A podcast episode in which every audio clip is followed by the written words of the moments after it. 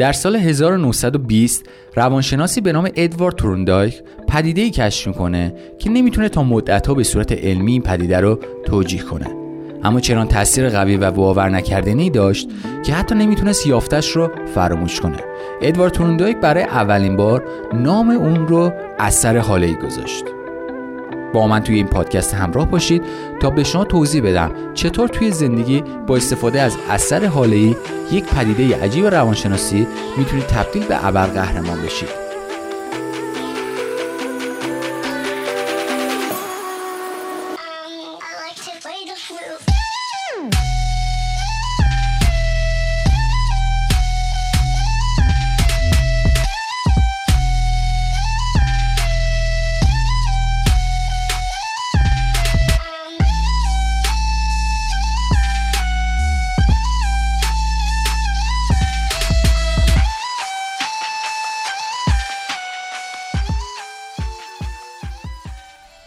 سلام عرض می‌کنم خدمت شما دوستان و همراهان همیشگی پروژه سوختجت.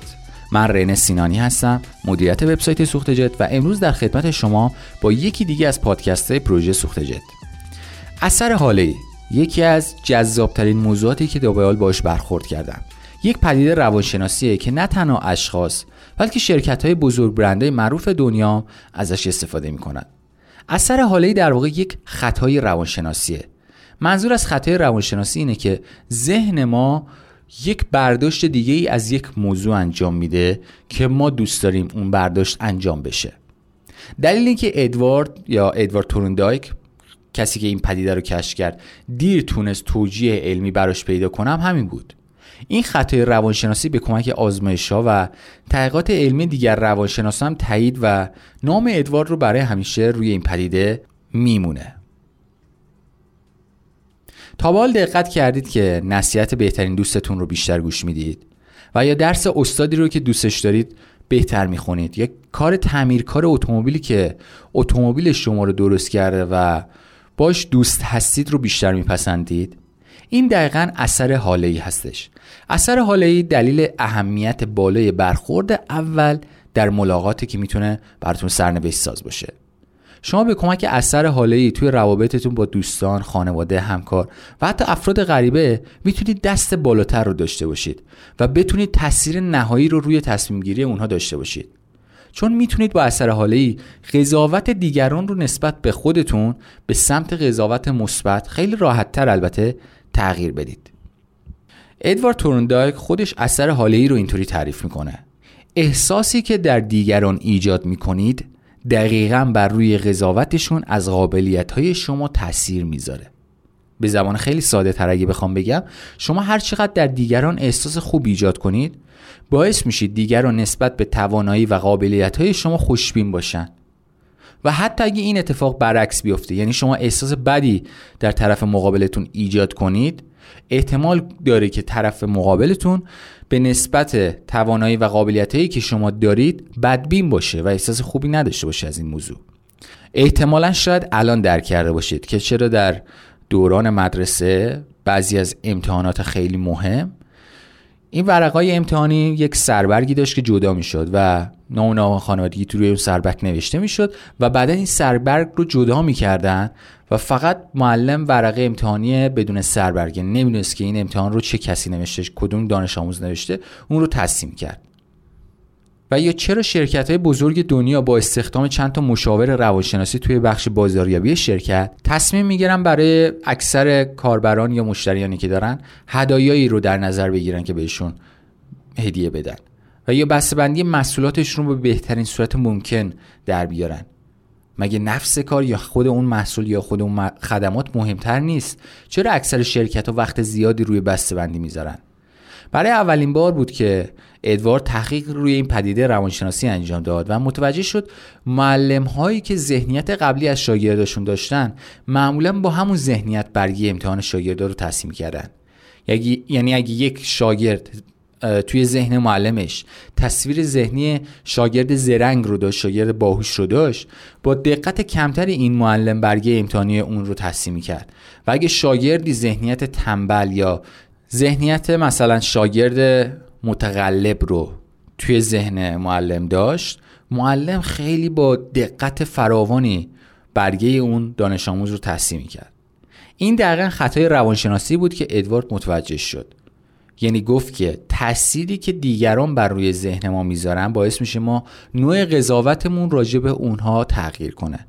شرکت‌های برتر دنیا به خوبی از این اثر برای حفظ ارزش برندشون استفاده میکنن و معمولاً اجازه نمیدن به هر قیمتی شده نام برندشون یا تأثیری که نام برند روی ذهن مشتری میذاره خدشه‌دار بشه. اونا درک کردن خدماتی که به مشتری عرضه میکنند تأثیر مستقیمی بر قضاوت آنها از کیفیت کار شما میذاره.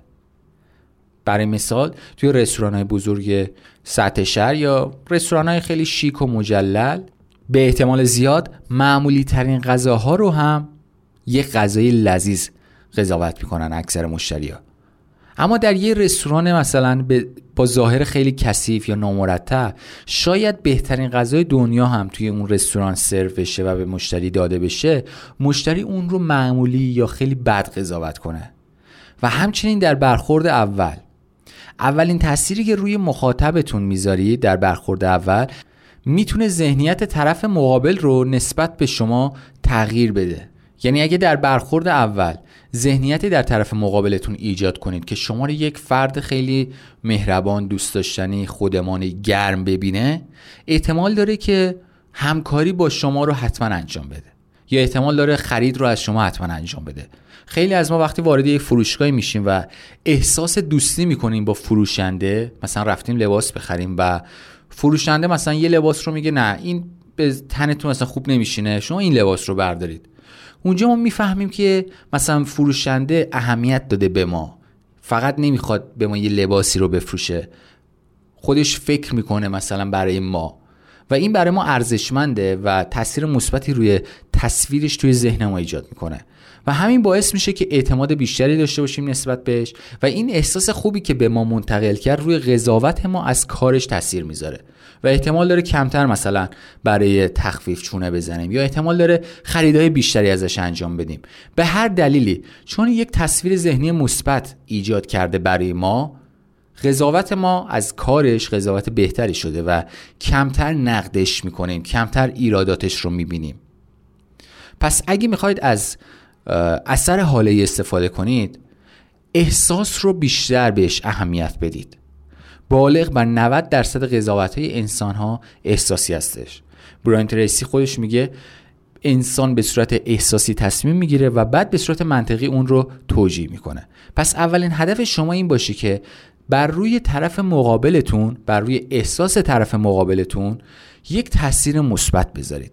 یعنی همون در برخورد اول، قبل از اینکه بدونید طرف مقابل مشتری هست یا نیست، اومده سوال بپرسه یا یک شخص گذراه یا اصلا برای من میتونه سودآور بشه یا نه، قبل از اینکه این سوالات رو بپرسید از خودتون بپرسید چطور میتونم روی طرف مقابل من یک احساس خوبی ایجاد کنم، یک احساس خیلی خوبی منتقل کنم به طرف مقابلم و بتونم با این کار قضاوتش رو نسبت به من و کارهایی که انجام میدم تغییر بدم و اجازه بدم کمتر نقصای منو ببینه.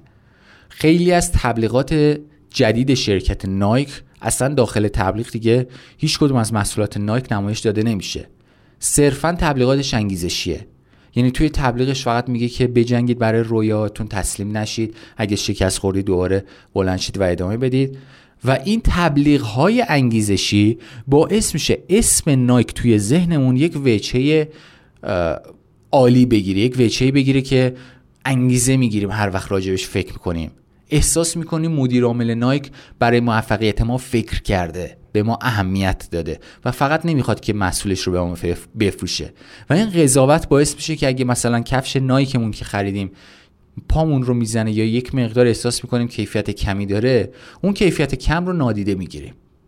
مثلا خیلی از کاربرایی که از گوشی موبایل اپل استفاده میکنن فقط به خاطر اثر هاله‌ای هستش که اینقدر وابسته هستن به این شرکت.